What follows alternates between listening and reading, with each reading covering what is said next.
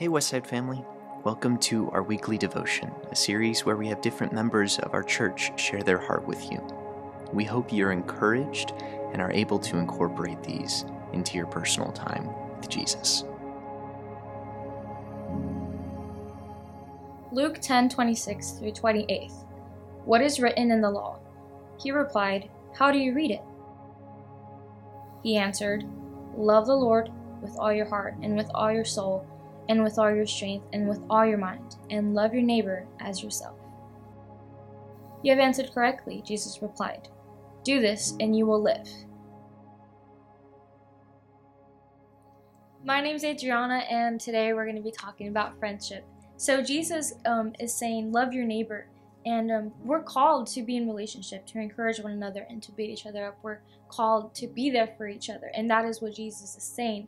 And as the story continues, this man had come up to Jesus because he had all these questions and was asking, So, like, how do I live? Who's my neighbor? What are you talking about? And Jesus replied with the story. And um, there was a man who was walking down the street and they beat him almost to death and he was left there. And there was um, a man that walked by and it was a priest. And you know, a priest is supposed to be a good person, but he left him there and didn't just leave him there, but walked around them and crossed the street and just ignored him. And that then a Samaritan um, walked by him, and if you know that, like Samaritans, like no one, it was just like they would bump heads, and, and it was just conflict, and, and there was division. But that didn't matter, and he saw the man for who he was and where he was, and he helped them, and he dressed them, and he took him to a place where they helped him and, and, and fed him, and they they helped him medically, and he said, you know what, give me the charges like i'll pay for it and it doesn't matter if it's after i come back and it's more i'll pay for it.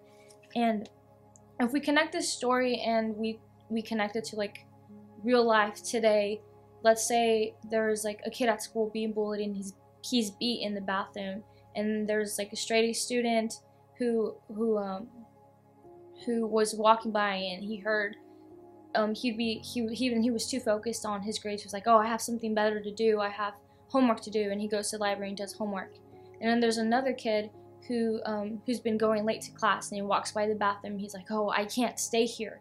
I have to get to class because then I'll get in trouble by my parents, or or or I just can't be late to class today." And he walks by, and then there's a guy who's just a complete stranger and helps the kid that's being beat up, and he helps him and, and accompanies him and, and, helps him out and just takes him home and, and dresses him and fixes him up.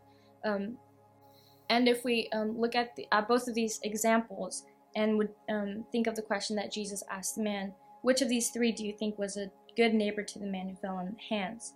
The um, expert of the law or the man who was asking Jesus said, the one who had mercy on them.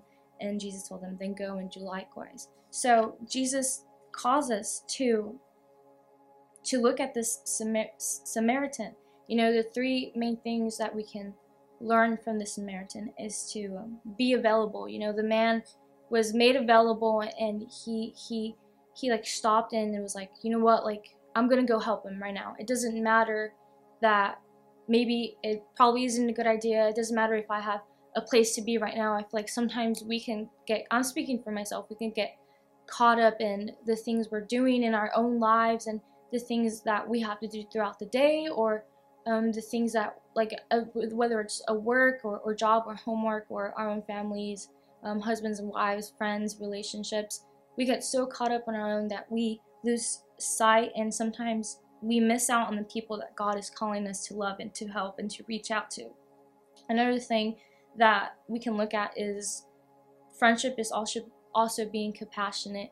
And compassion is it's cool because it's a quality that drove Jesus to be who he was and what he did. And he also acted on it because Jesus was compassionate, but he wasn't just he wasn't just compassionate. He because he had compassion, he fed 5,000 a thousand because he was compassionate. He healed and he loved and he forgave. And that's who we're called to be. There can't be an action without compassion. So with compassion, we want to take action. Take action and be compassionate to the people around you and to people that you may think need help or need prayer, need an act of kindness, and this will lead to a miracle, the miracle that God is calling and, and needing them to have in their life. And the third point is meet people where they're at. This Samaritan met him where he was at. He saw him for for um, for what he was needing at the moment. He saw him that he was weak and tired and broken and hurt, and he met him there. And it didn't, nothing else mattered but that. Meet people where they're at. You know, sometimes it can be hard. We live in a world that is divided, and, and sometimes we, we butt heads with people we may not agree with or we might not align with. But um, meet them there. Meet them there whether they're, you know, they're not a person that's approachable, whether you know, they gossip more than you, whether they're sometimes more negative than you. Meet them where they're at because that's where God needs you and that's where God wants us to be. Um, think about um, your your close friends and and your maybe people that are around you, not just your friends, but everyone else that you meet and encounter because it takes one positive interaction to influence and create the miracle that Jesus is needing in, in that moment to happen. So um, I want to encourage you to look at the people around you and pray for them. Don't be afraid to ask them and go up to them and say, "Hey, do you need prayer?" Or don't be afraid to compliment someone, to compliment someone so the way someone worships, the way someone speaks, the way someone um, interacts with others. Don't be afraid to compliment how someone looks. You know, interactions are so good and so pure because um, Jesus will see, people will see Jesus in you, and that's the miracle that Jesus wants in the miracle of friendship and kindness. So I'm going to pray and um, we'll end this. Heavenly Father, I come before you and I just thank you for um, the person watching this on the other side.